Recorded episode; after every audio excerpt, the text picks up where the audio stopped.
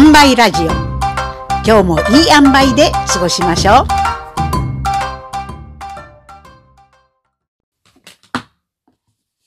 メンタルヘルス話。過剰適応していませんか？の巻。昔の同僚から久しぶりに電話がかかってきました。何度も私の携帯電話にかけたのだけれども、電源が切ってあるようなのでなかなかつながらない。どうしても相談したいことがあるので連絡が欲しい。と夫に伝言がありました。何の相談だろうか、面倒なことを持ち込まれなければいいがと思いながら夜遅くなっていたのですけれども、電話をしてみました。ありがとう。うん、折り返し電話するわ。というところを見ると、本当に相談事のようです。久しぶりね、元気？というご挨拶をすると、ところで教えてほしいんだけど、と言って彼女が私に相談してきたのは、揉め事とか、込み入った面倒な話とかではなかったんです。ごくシンプルな、よくある話でした。彼女は中規模の総合病院の看護部長をしているのですけれども、最近市長たちが元気がない。元気が出るように目標面接で何か褒めてあげたいって思うのだけれども、そうそう歯の浮いた言葉言えない。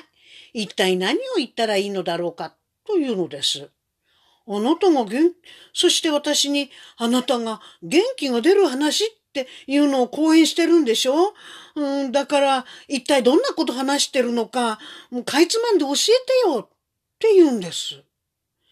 いや、看護会ならどこでもある話なのですけれども、彼女のようなやり手の看護部長が、こういう質問を、そのことを聞きたいがために何度も電話をしてくるということに、私は驚きました。は？という感じだったんです。優秀な看護部長が真剣に困っているのだけれども、まるで休養のように切羽詰まって、ねえ、元気になるにはどうしたらいいの？なんて迫ってくるんですもの。私は脱力感を感じてしまったんです。まあ勝手に休養だろうなんて勘違いしたのは私の方ですから。でも朝早く家を出て夜遅く帰ってきてもうくったくたになった私にいきなり元気が出る話してよって言われたって、そうそうベラベラ元気に喋れるものではありません。でも、暇つぶしに電話をしてきたわけではなく、本当に切羽詰まって、もう藁をもつかむっていう感じで私にせがんで聞いてるんです。まあ、かいつまんで話せと言われても、そんなにちょんちょんちょんとまとめて話すようなことではないんですけれども、かといって、うん、別に魔法の言葉を言ってるっていうわけでも、ないんです。なので私はこう言いました。うーん、とっても簡単な当たり前のことを話してるだけなのよ。そう言って、ま、長年のよしみですので、この元気の出るっていうお話をすることにいたしました。みんな一生懸命やってるんだけれど、もうこれ以上やれと言われたらやる気が失せてしまうの。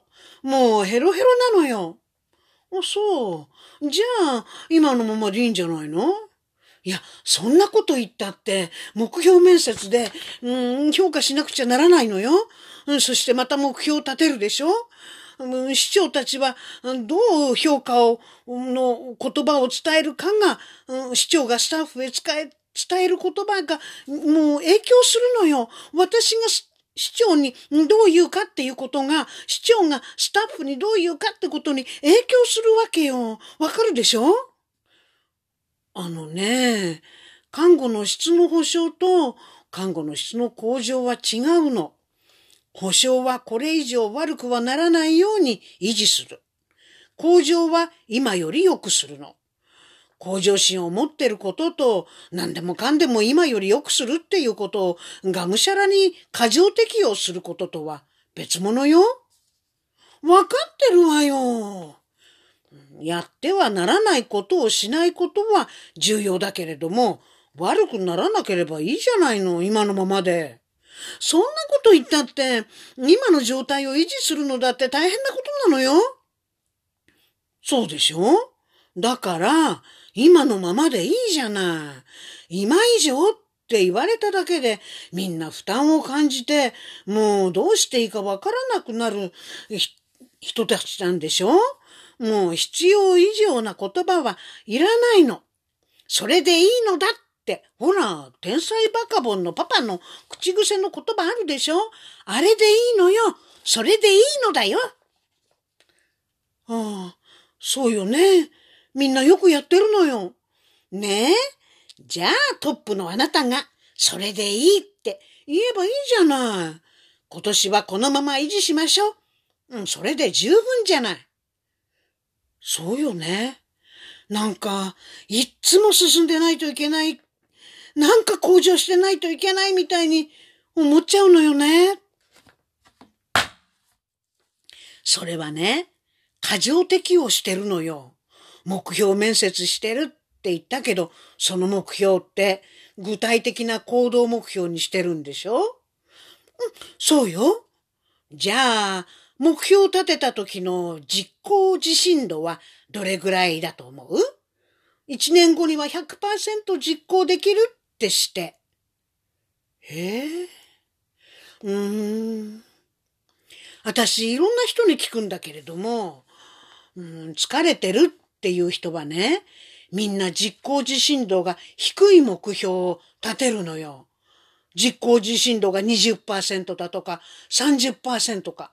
それじゃあ、一年後に100%実施なんかできる？できるわけないでしょなんで堂々と自信を持って言えないで、もう、やる気が失せちゃうのは当たり前よ。実行自信度っていうのは80%くらいあるのを、うん、具体的な行動目標として立てればいいの。そしたらね、1年後には必ずできるでしょ ?100% できるのよ。あとほんのちょっとちゅ、うん、努力すればいいんだから。そういうことを具体的に書いたらいいのよ。具体的な目標にすればいいの。小さな小さなことにすればするほど実行自信度は上がるでしょ ?100% になればまた次の目標を加えればいいんだから、そうすると達成感があって、自己効力感が持てて、自信がついて、そしてやる気が出るのよ。なんか、目標が高かったような気がするわ。じゃあ、やる気はあるのに、やる気が出なくなってしまうわよね。そうね。もっと低く、目標、もっと低くしてたっていいってことよね。どのぐらいにしたっていいのよ、んなものは。やる気が出るぐらいの目標にすればいいだけなんだから、高ければいいなんていうことにとらわれてるからおかしくなっちゃうんじゃないの？そうね。なんか空回りだった気がするわ。ギアをローに入れて、少しずつ登ればいいのよ。ハイに入れてアクセルなんか吹かしたら空回りしちゃって坂道から転がり落ちちゃうわ。そうよね。ありがとう。じゃ、もう遅いから寝るわよ。またね。こんな単純なことがわからなくなっていることが過剰適応の結果なんですよね。一生懸命やってるのに成果が見えない気がする。そんな時は立ち止まって考えてみてください。もしかして、私、過剰適応？って。さあ、お試しあれ。本日のお話はメンタルヘルス話。過剰適用していませんか？の巻でした。